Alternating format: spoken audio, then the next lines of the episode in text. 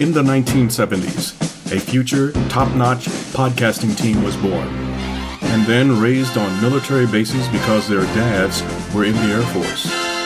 These Gen Xers eventually grew up and were unleashed upon the world. Today, looking forward to retirement, they survive by dishing out their opinions. If you have questions that need answers and an open mind, if you can spare 60 minutes a week, and if you have internet access, maybe you can listen to Kenyetta and Jack save the world.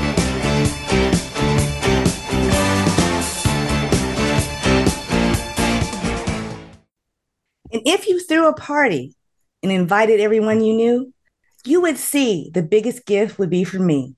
And the card attached would say, Thank you for being listening, friends. Hi, guys. Welcome back to another episode of Kenyetta Jack Save the World.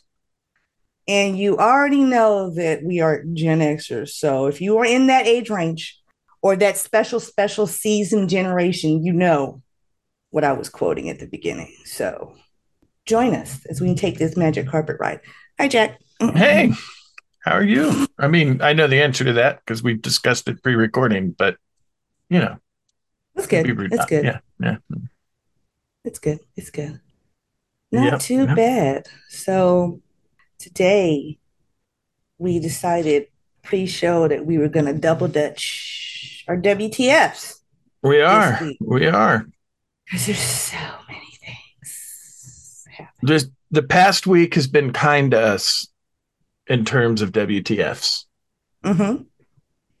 It's right for the pickings. Yeah, it was just so many things that we could have gone with. So many things. So many. But we managed to narrow down to two apiece instead of just one. So without further delay, Jack, do you want to trot out your first? Sure. Uh, my first one requires a smidge of audio. Uh, so I'm going to have to do this whole share screen thingy here. It's very crucial. Someone has a physical infirmity and you cast that demon out. You might have to pray for some things to be fixed. Let's talk about one. Let's talk about autism. Rick, did you just go there? Yeah. Like I know a minister who has seen lots of kids that are autistic, that he cast that demon out and they were healed, and then he had to pray and their brain was rewired and they were fixed. Yeah, I just went there. I mean, you can get online and see lots of examples of it. If it's not demonic, then we have to say God made them that way. Like that's the only other explanation. Why is my kid have autism? Well, either the devil's attacked them, he's brought this infirmity upon them, he's got them where he wants them, and or God just doesn't like them very much and he made them that way. Well, my God doesn't make junk. God doesn't make mess ups. God doesn't make people that way. So let's quit being nice and putting a band-aid on stuff and giving it medicine. And this, this goes so much bigger than autism, people. I, I just gave you that as, as an example. That, Is more than enough. yeah, Lee, are you kidding me? that's first of all, he has not seen any pastor pray over someone with autism and then they suddenly didn't have it. That is a lie. Absolutely. I would like for him to name each and every pastor he was with that that occurred, but he's not going to do it because he's making that up. Mm-hmm. And that's a lie. Number two, that is dangerous for the person with autism because now the person with, you know, because there's all sorts of levels on the autistic spectrum. But now, if parents are believing this and they hear this, kids are not going to get the help or the assistance they need. You know, who knows if it leads to some sort of strange, you know, abuse because they're convinced that it's a demon and not just the way their brain is wired. And, and he also implies that there's something inherently wrong with people with autism. Yeah, they're broken, and God wouldn't Yeah. make them that way. I would, I would love He to hear. literally said junk Yeah, I wonder what his opinion is of people with Down syndrome. Or cerebral palsy or any anything like that. Right. God doesn't make things that are broken. Then why do people have to have, you know, in utero surgery because of heart defects? And if they don't go in and do the surgery while they're still in the womb, the kid's going to not make it an hour after it's born. That is gross and disgusting. And I am beyond disturbed that he has the gall to call himself a pastor. Yeah. Okay. Okay. Yeah. That I I heard that the other day and I was just like that is nuts on so many different levels. And then I had to go back because I'm like, I gotta write this guy's name down because I just found my WTF. Mm, that's that's gross.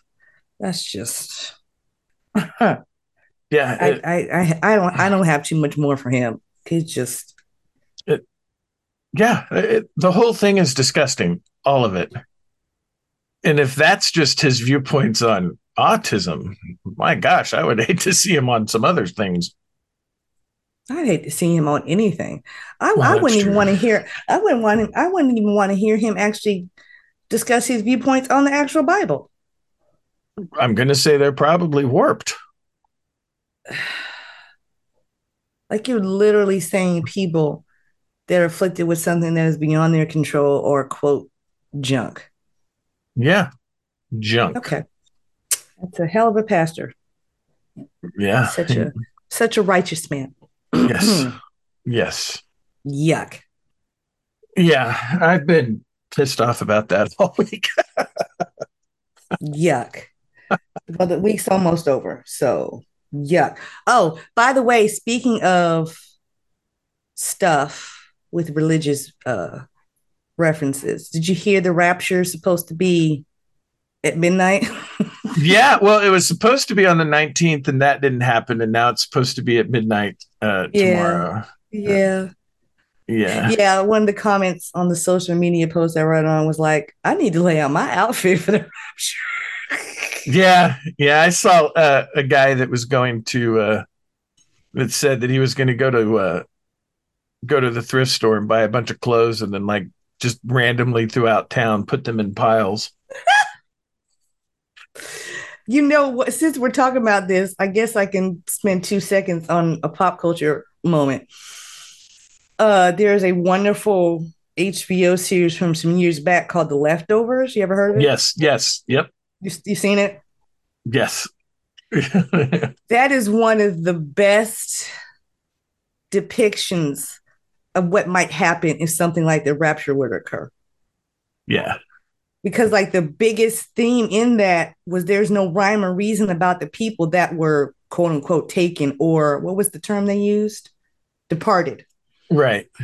um there was like no rhyme or reason for those people and and people got themselves in a twist trying to figure it out because some people were trying to uh, they were trying to equate it to the rapture and couldn't understand why certain people disappeared because they were not good people World like gets better, it improves. It's like wow, holy crap! that's the that's the take someone needs to make on a on a on a rapture mu- movie is that all the Christians leave and things all of a sudden start getting better. i don't know Yeah, I. Um, I had thought about posting before the 19th that the rapture was supposed to come and for the sum of $500 and a, and a key to your house. When you're raptured, I will make sure to go and take care of your pets for you. But then I didn't want to deal with the after effects of people going, well, why don't you think you're going to? And I just didn't I want to deal with that headache. no. But if Yeah. they were thinking if they were thinking that through they would understand why you were saying that right. But and then of course they would just feel that that much more sanctimonious and we just don't need that okay Right, right. I did want to throw out real quick. We talked about the pastor, but didn't give his name. This is Pastor Rick Morrow, M O R R O W. mm-hmm. And apparently his church is called Beulah. It's an odd name for a church, but who am I to judge? it's, I mean- it's the name of somebody in the bible but Yeah. i don't remember that story so I, I'm judging him on his viewpoints of autism. I'm not judging him on what he decided to name his church.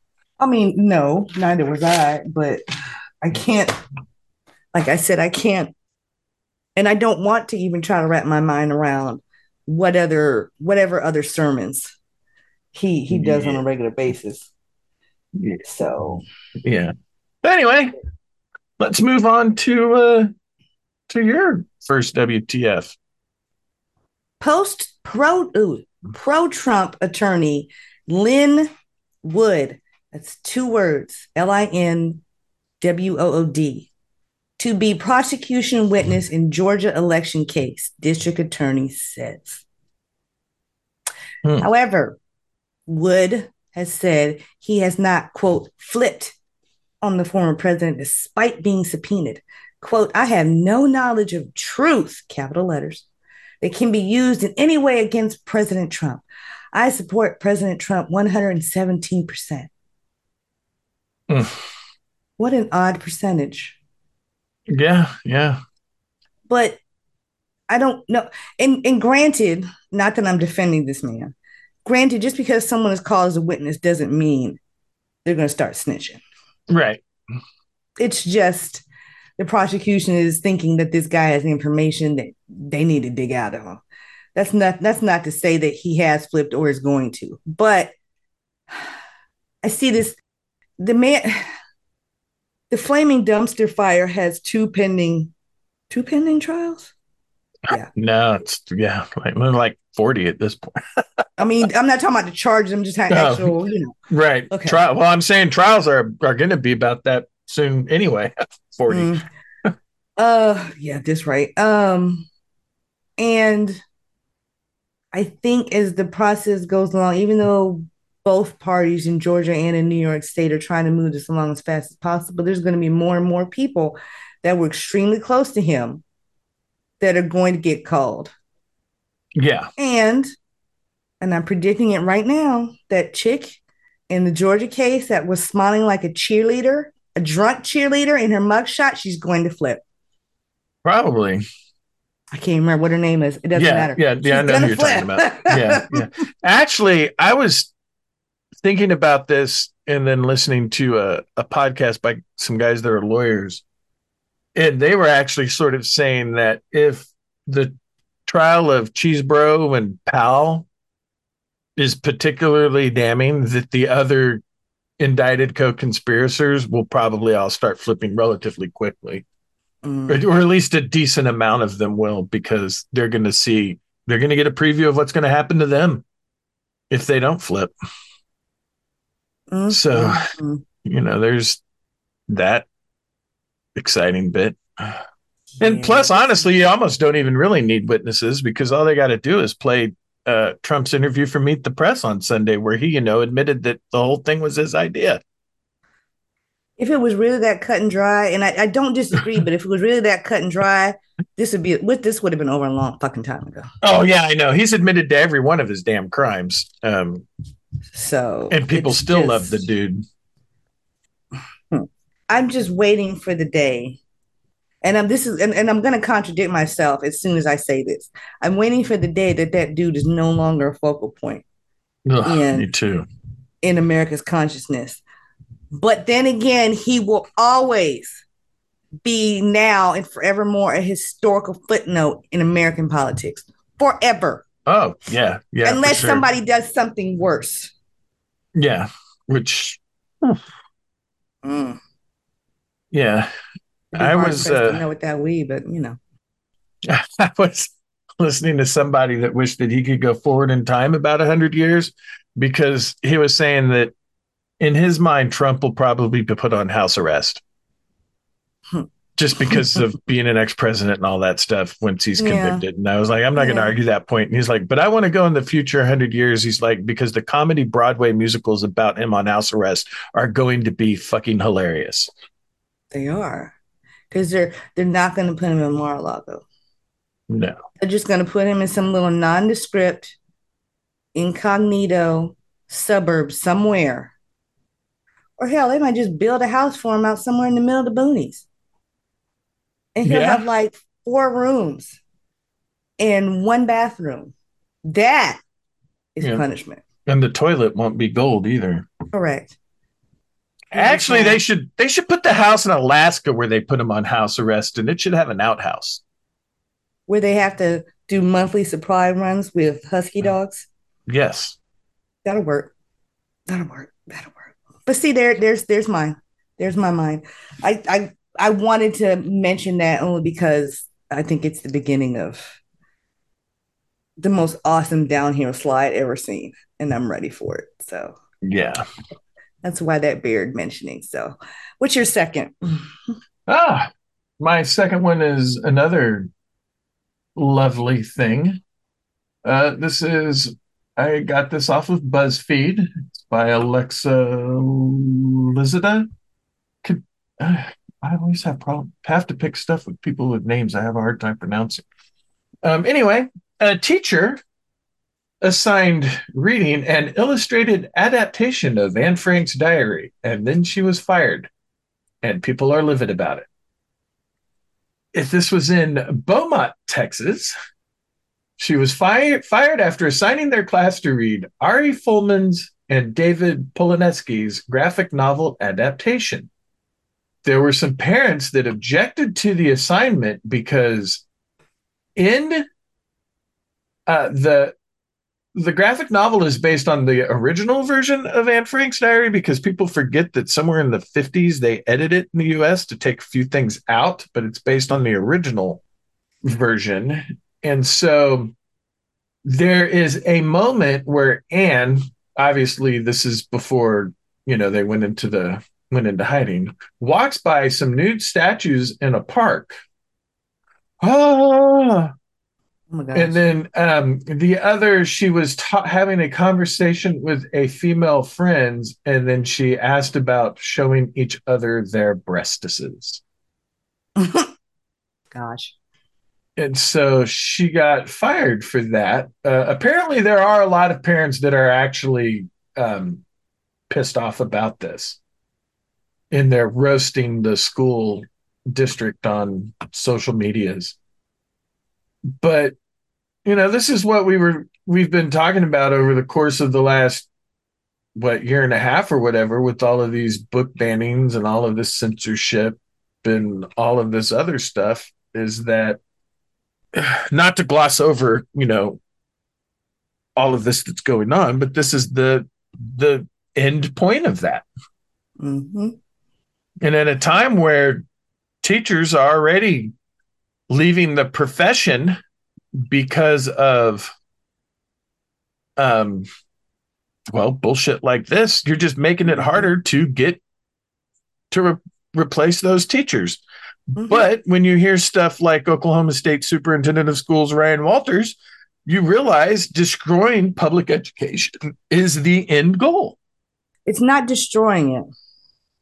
It's being it's it's it's putting the selection of what kids are going to be taught in specific hands. Yes. In other words, we're going to pick what we want to indoctrinate these children with. Damn it. Yeah. Well, they want to they want to destroy it to rebuild it in their image. Mm, sure. So, yeah, and uh, I am so glad that my children are adults and I do not have to deal with public education. I mean, I'm glad mine is too, but I I promise you, it still pisses me off. Oh, yeah, no, I'm I it's pissing me off too. I'm just glad I don't have to Mm. navigate through this, especially what's going on in Oklahoma right now. I'm just That's glad I don't have to Yeah. navigate it as a parent. Boy, 'cause I remember navigating it, you know, all them years ago and how much I was tearing out my hair then. I can't imagine now, especially trying to teach him math. Math isn't a political thing. It either is or isn't. So that probably been the easiest out of everything. but it wasn't. right? It have you looking forward to math, but I'm sure there's a way that they're gonna make math some liberal plot to destroy the world too. So Sure. They're like this new math yeah, indoctrination. Okay. yeah. Trying to force children to think in whole numbers. God damn it, they're teaching them fractions. The decimals. Okay. but yeah, no, the whole obviously is what you know, sort of what we were saying last week is you have to go out and vote because we have to stop the small scale, not small scale, but stop it at the local level, you know, mm-hmm. school boards and city councils. And this just ties in exactly with what we were talking about. And obviously, we still need to be concerned enough to combat it that way. But oh, I'm just so glad I don't have to, you know, being a parent with dealing with schools and all of that was difficult enough. Making sure your kids were doing what they were supposed to when people weren't nuts. Exactly. Sheesh. So yeah, oh, there's boy.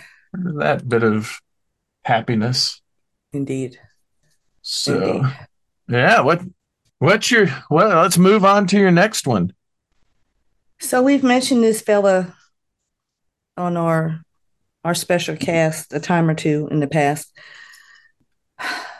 Senator Tommy Tuberville, whose name I promise you sounds like he should be in the circuit.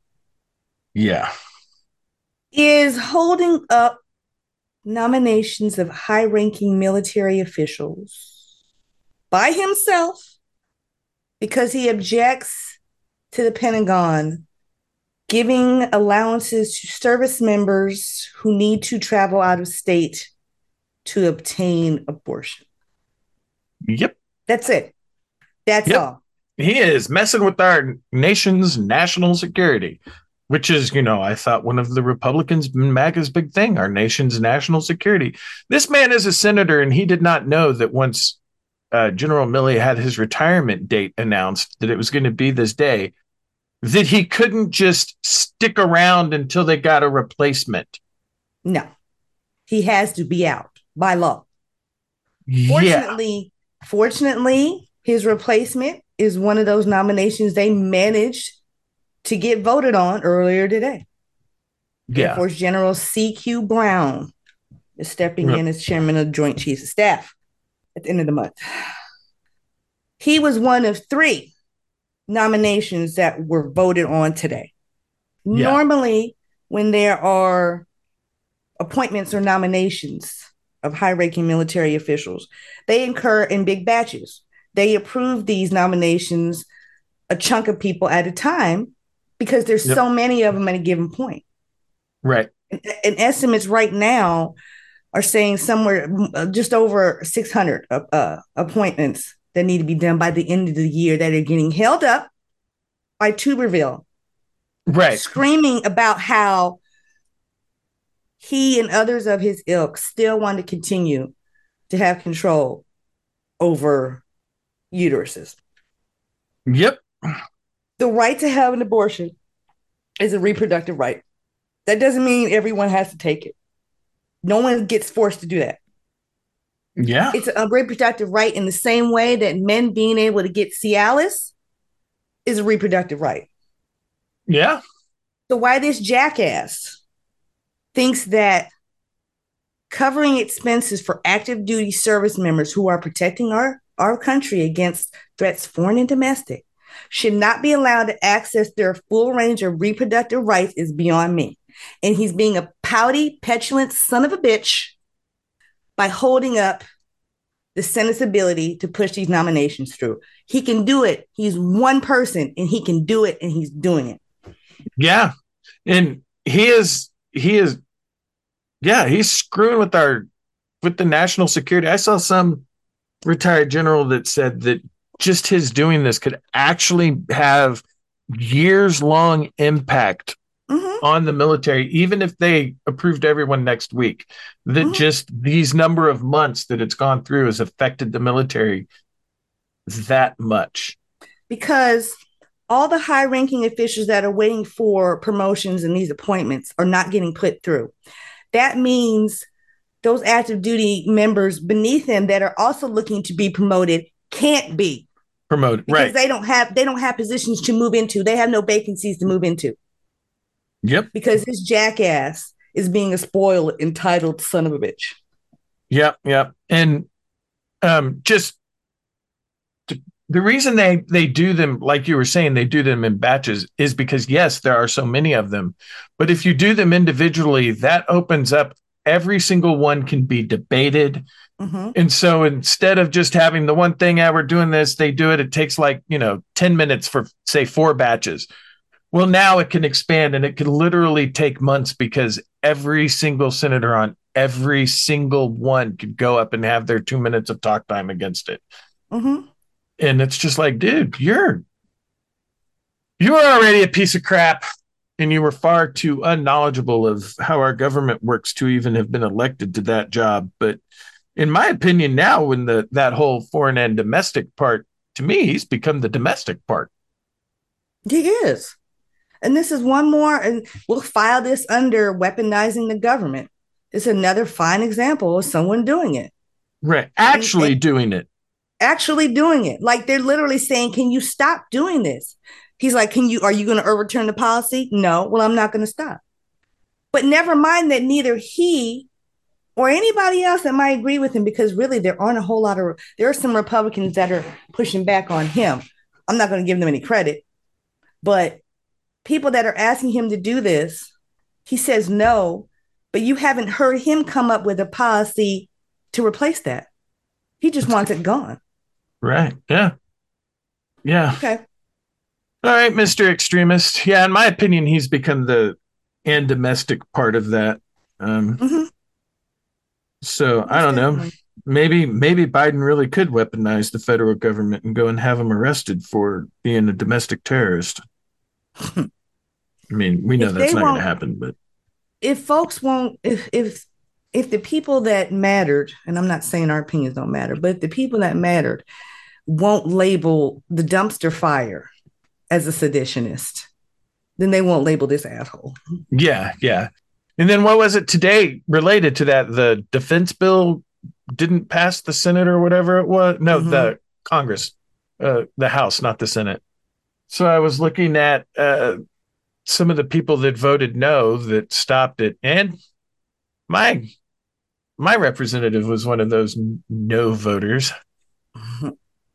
And you know, I'm sure he's getting tired of me writing him letters. Well, he's not because he doesn't know I'm writing him complaint letters. His whoever works in his office is probably getting tired of getting them from me.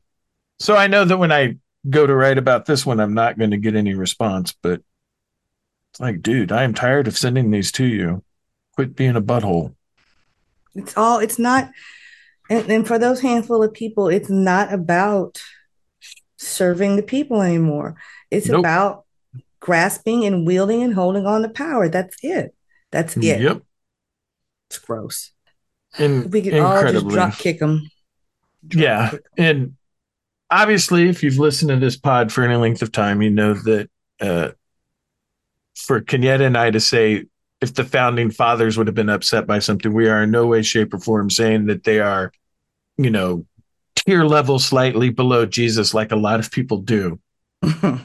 Um, we are not, we are not, I'm not saying that or putting them up on that high pedestal, but I would have to imagine that the people that wrote the Constitution and were the founding fathers would probably be pretty freaking pissed off and ticked off with a certain number of people that are in both the House and the Senate, and probably would have already done stuff to have them removed from office and probably put under some sort of charge.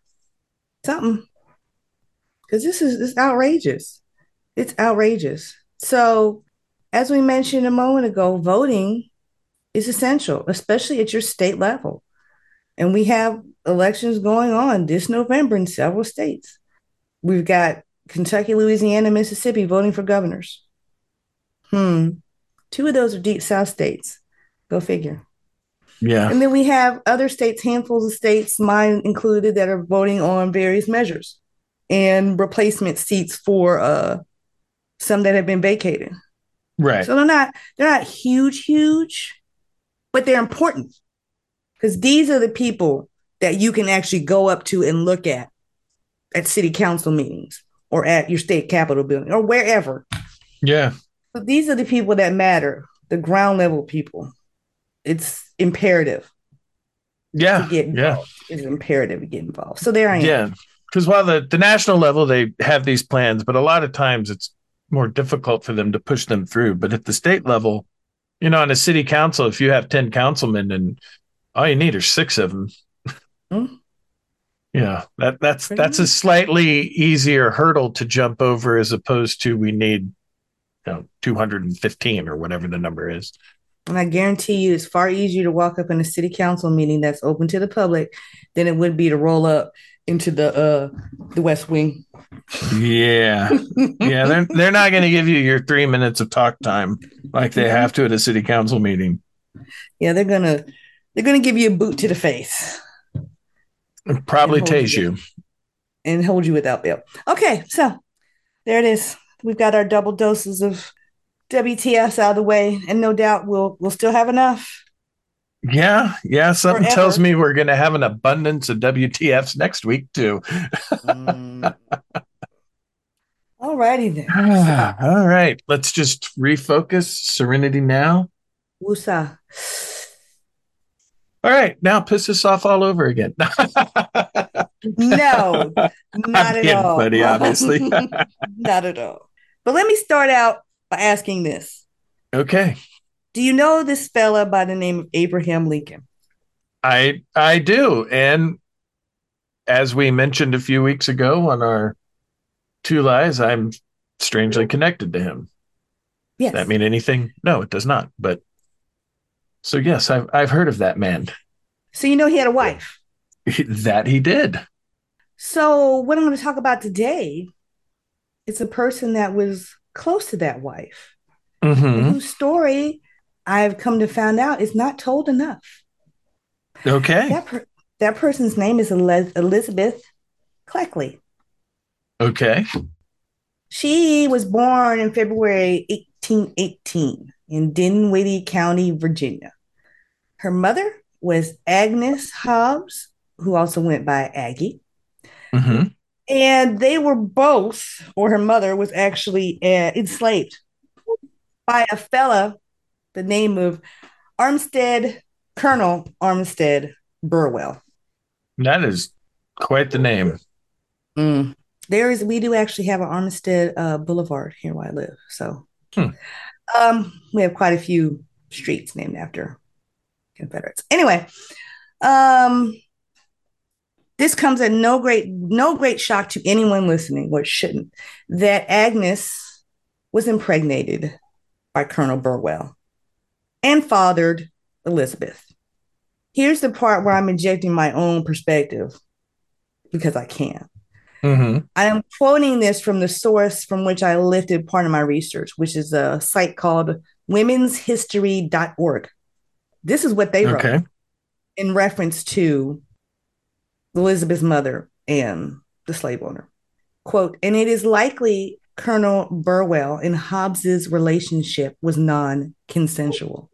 I'm stunned. No shit, Sherlock. You think? I don't care about people trying to romanticize any kind of relationship between an enslaver and an enslaved person. The power Yeah. dynamic is unequal. It cannot be mutually consensual. There, there, it never is. Ever. It can't No, be. it can't. Under no way, shape, or form is it. And Yeah. I don't want to I don't want to hear not one more story of a slave owner falling in love with one of his enslaved pieces of property. I don't give two shits about Thomas Jefferson and Sally Hemings or about the fictional the fiction that gets built around that. Yeah. You go ahead and kiss my entire butt. And that's my personal perspective on that. Naturally, Elizabeth was never acknowledged as being his daughter, but Agnes's husband, a fellow by the name of George Pleasant Hobbs, who worked on a nearby plantation, did consider Elizabeth his daughter and they raised her as such. As early as age four, Elizabeth assisted her mother with chores in the Burwell household, including cooking, cleaning, and sewing. At 14, Elizabeth was sent to North Carolina to work for Colonel Burwell's son, Robert. Robert and his wife's estate in Hillsborough, North, Carol- North Carolina, was not financially successful, and they hired out Elizabeth to work for a white neighbor. Here's the part that again should surprise no one, but you should be disgusted. Beaten and raped by this neighbor, Elizabeth gave birth to her only son, George. And there's conflicting dates on when he was born, either 1839 or 1842. Mm-hmm. Sometime later, they were sent back to Virginia to the Burwell plantation. And Colonel Burwell then gave Elizabeth, her son, and her mother, Agnes, to his daughter, Anne, as a wedding gift. Oh my. Pause. Okay. Around 1847, the Garlands, that's the, the colonel's daughter, uh, her married, her family, the Garlands moved to St. Louis to make a new start. And Elizabeth, her son George, and her mother Aggie had to go with them. To make money, the Garlands decided to hire Agnes out to clean other white families' houses. However, Elizabeth asked to take the job on herself because her mother was getting up in years and she was afraid that the hard work would stress her. Uh, the daughter said, Sure, go ahead, go make us some money. Right. And she did. And Elizabeth worked as a seamstress and she put to work those skills that she learned from her mother. I'm going to stop right here again. Remember that ha ha garbage they were talking in Florida a while back about Right. how Yes, I was actually about to say it sounds like the way they would teach that in Florida is had she not been a slave, she wouldn't have known how to sew. And so she was able to take care of people because of that skill. Which is this next part should come as Yeah. a surprise to nobody. As an enslaved woman, her earnings went to her owner right. and she made mm-hmm. enough money to support her enslaver's entire 18 member household. But fortunately, it was enough money to keep her mother from having to go work for anyone else. Now, all these years, Black folks have been getting stereotyped as being lazy, not wanting to work. Yeah. Who's the welfare queen there? the, the irony is these kinds of stories where the enslaved folks are sent out to make money for their enslavers and the enslavers don't have to do jack but kick back sip mint juleps and scream at them every once in a while but somehow Somehow black always been- people are lazy. Always have been. yeah, always have. Okay. In 1852, Elizabeth asked the Garlands for her freedom. They initially refused, but they later told her that they would emancipate her and her son for $1,200. The equivalent in today's money, 40,000. She looked for some help here and there, but some of her wealthy clients that she did uh, sewing for raised the money for her. And her and her son bought out and freed November 15th, 1855.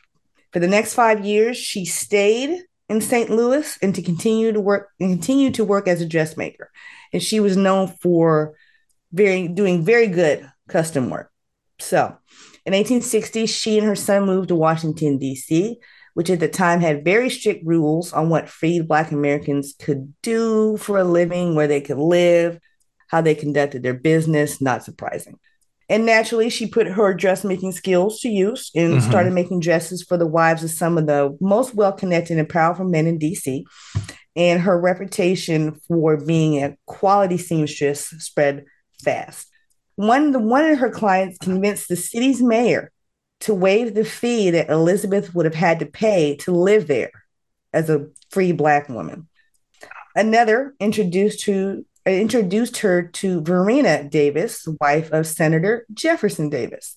And Varina hired her as a personal stylist and dressmaker and agreed to let Elizabeth make dresses for other clients for half of the day. So she was making money on top of money on top of money. And she didn't have to give it to no damn body anymore. Thank God for that little bit. yeah, right. In 1861, the new president, that fella, Abraham Lincoln, moved to the White House with his son, Mary Todd, and with his wife, excuse me, Mary Todd, and their sons. One of Elizabeth's current clients suggested to the First Lady that she ask Elizabeth to make her inauguration gown. Mrs. Lincoln was so impressed, she asked Elizabeth to stay on as her personal dressmaker, which she did for the next four years. Elizabeth's son, George, joined the Union Army during the Civil War and unfortunately was killed in battle in mm-hmm. Missouri in 1861. She was also deeply involved with war relief efforts.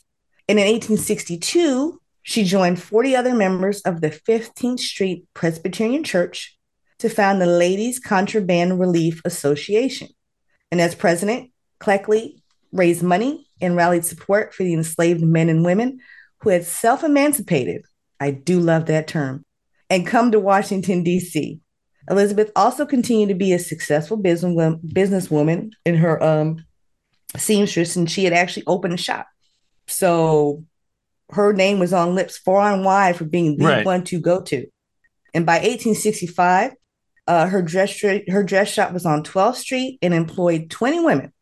And Wow. unfortunately, most of her dresses no longer exist.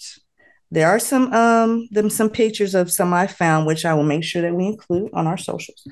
Her her work is outstanding. It's some beautiful stuff. So when a Lincoln was unfortunately assassinated in 1865, Elizabeth became even more of a confidant and comfort to uh, Mrs. Lincoln and tried Mhm. to help her with debts. I had to stop here when I read that. I was like, why would a widowed first lady have debts? And then I have to remember it's 1865. Yeah. I mean, they they, they didn't have the kind of I don't know if you want to call them protections, but there wasn't. I don't think there was any kind of protocol like that in place to address what happens to a widowed first lady.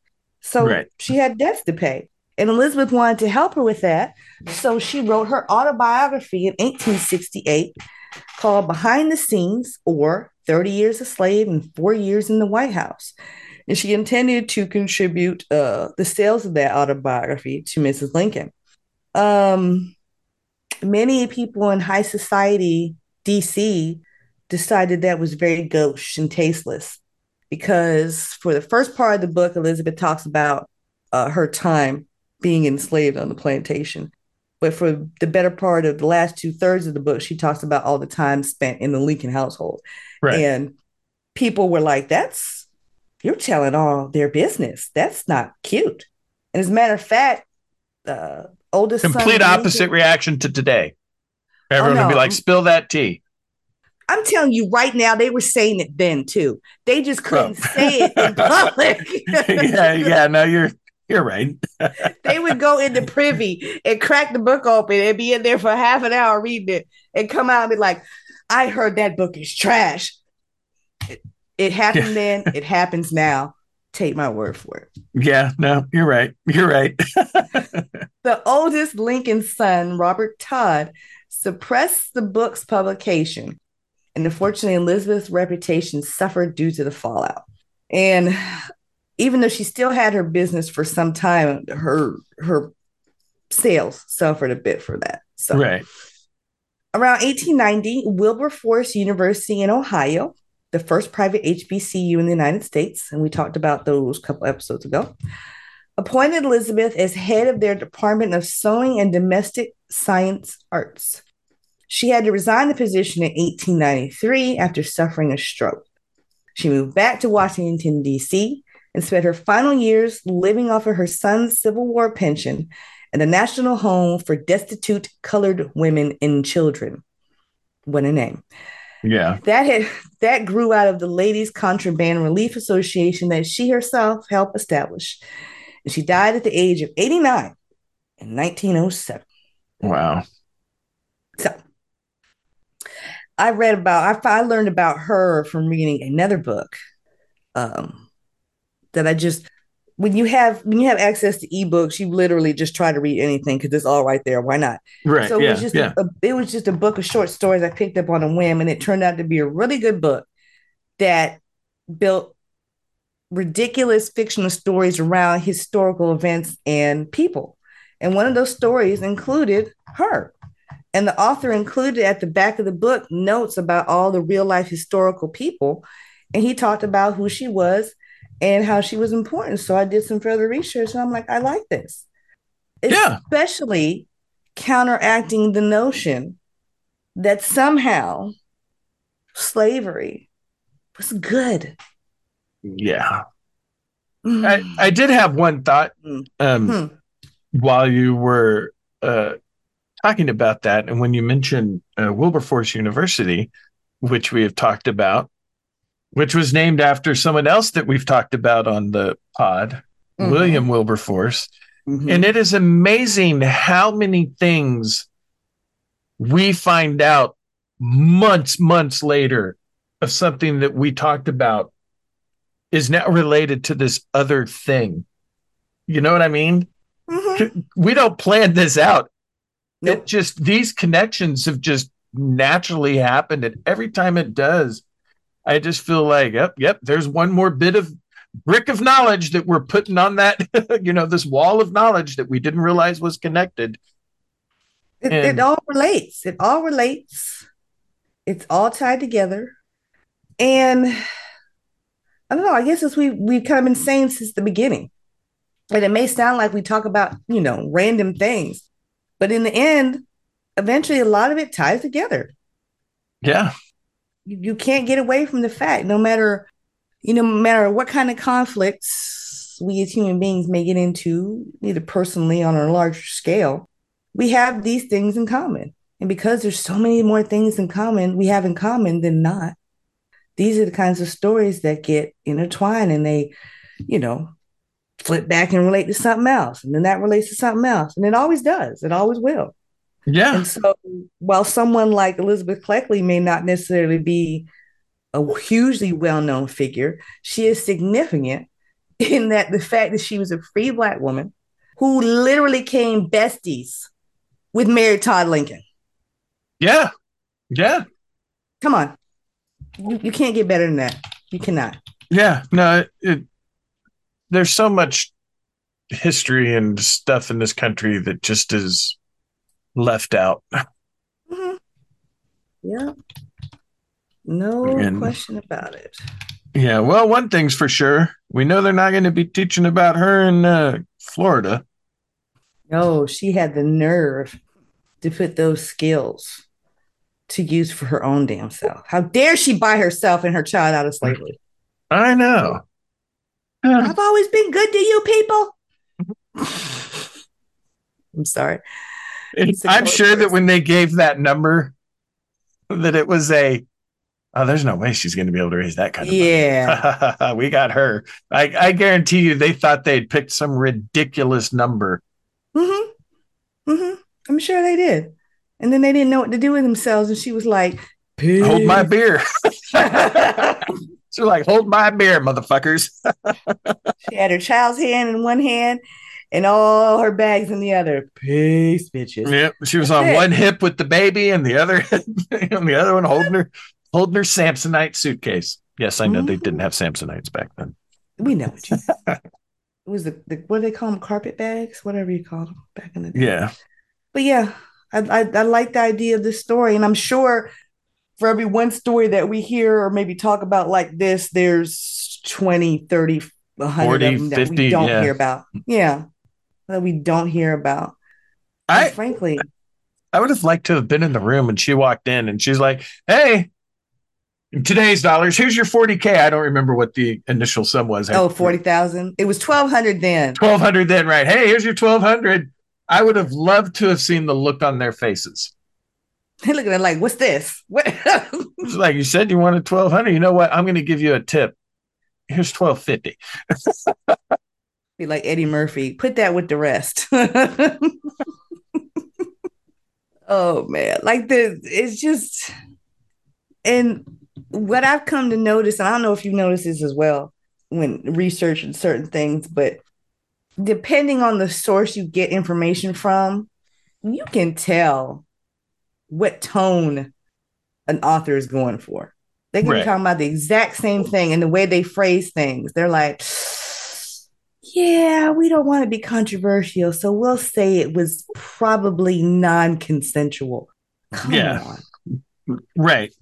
You would be safe in saying damn near all of those were non-consensual. Yeah. Uh, I'm I'm going to go with 99.95% of them were non-consensual. Yeah. Yeah. So I would never be convinced that there was some slave owner that was lovesick over his his property. He would never convince me that. No. No. Oh, yeah, no, that that was uh, you know, just the level of awfulness that people can have shouldn't ever cease to amaze me. And yet there are times where it's just like I can't believe that someone did a certain thing. In this case, obviously, I'm not. I'm talking about the way that was worded. Not mm-hmm, mm-hmm, probably mm-hmm. non-consensual. You think? I'm I'm gonna go with non-consensual. You don't. You know. Don't try to be all wishy-washy with that. That's what happened. So say it. That's what I'm saying. Like, why were you? Why were the authors of, of this particular piece on that that site feeling felt like they had to walk on eggshells when talking about it? You yeah. didn't even have to necessarily mention that part, and anyone reading it could make the probably correct inference about what that was. But you have yeah. to go out of the way to say that. Come on, don't don't be silly. Don't be silly. Yeah. First of all, quit sugarcoating the bad parts of history so that us Caucasian folks don't get offended by hearing it. uh, your kids are a little tougher than you think. And they're probably not going to be offended that they hear it. They're probably going to be pissed off, not surprised. Here it is again. Jesus Christ, why does this always keep happening? you know what? now that we're, it, this thought just occurred to me. Not only will the kids come back and start questioning things in that manner, they just might start questioning their parents. And their parents don't have good answers. Yeah. Yeah. No, you're right. They don't. That's, I'm beginning to believe that's a big part of the reason why certain parents don't want their kids to learn about the fullness of history because them kids might have some questions like, did you know this fucking happened? What do you think about it?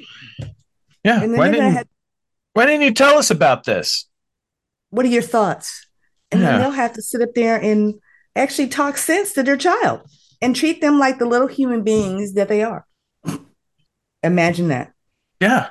It, yeah, no, you're you're you're right on that. And it's sort of uh, we've we've discussed this before too about uh, like uh, uh Martin Luther King and how many people quote him today who would have been the very people holding the fire hoses on him. Mm-hmm. But they talk about he was such a great man. Martin Luther King. Yeah, I'm pretty sure that you were not saying that in the 1960s when he was out fighting for equality. You weren't walking on those bridges with them. No, not at all. You were probably, you or someone looked just like you was probably at home laughing at all the TV coverage. Yeah. Mm. Yeah. yeah. And you know what? And and here's the thing. Mm-hmm. The actual correct response is if your kid come and says, Did you know this? Yada yada yada if you really want to do something that would have significant meaning on your kids, because you can be a person and have shitty attitudes, viewpoints, thoughts, and then something changes you to where you become the complete opposite of that and you realize you were wrong. Mm-hmm. So if your kids come to you and you say, you know what, at the time, I wasn't a good person, I wasn't a supporter of his or mm-hmm. I didn't believe these certain things. But you know what? I was wrong. Yeah. And once I realized that I was wrong, I changed. And you know what? I'm ashamed that that was the viewpoint that I had then. Mm-hmm. But I've changed and I'm a better person now. Your kids will respect you hella more than trying to hide that shit. And that's the difference that's transformational on the other generations behind you. Yeah. But a lot of a lot of people who just happen to have birth other human beings don't think like that. they just they they they were their pride won't let them admit that at some particular point in various instances they very well may have been assholes and been contributors to the problem that part as well i mean indifference contributes to the problem mm-hmm. but i mean there are probably people that actively were doing things and to admit I was so wrong. It's not even funny. And I am so ashamed of the way I acted and behaved and the things I did them then. And that's why I've never said anything, but I was wrong. And you have to be a better person than I am. And in fact, you are a better person than I was then at the same age. Yeah. That's that's transformational generational wise for the country to hear that's stuff a, like that. There's a that's a dose of humility a shitload of people could benefit from right now. Uh, yes. That's a different podcast. All together. But as far as this one is concerned, our time is drawn nigh. that is true. That is true. But yeah, that was very interesting uh, to hear. And I'm going to be honest with you. I don't necessarily care who you are, but if you're a dressmaker and the first lady wants you to start being her exclusive maker of dresses, you probably say yes to that. Mm-hmm. I'm pretty sure. But in her sure. case, it's just extra special, meaningful mm-hmm. because of the history. So, yeah, yeah. So. This this falls into our important people in history you've never heard of. Correct. Absolutely. Absolutely. You want to go ahead and, and take us out? I certainly shall. Once again, thanks for a great bit of learning for us today. I, I really appreciate that. Um, and listening friends, if you appreciate what we're doing, you can help support us by going to buymeacoffee.com backslash hyperfocus pods. And we would be super tickled if you were to uh, help us out in any way you could. And with that, I am going to say bye. And now, folks, it's time to say goodnight. We sincerely appreciate your patronage and hope we've succeeded in bringing you an enjoyable evening of entertainment. Please drive home carefully and come back again soon. Good night.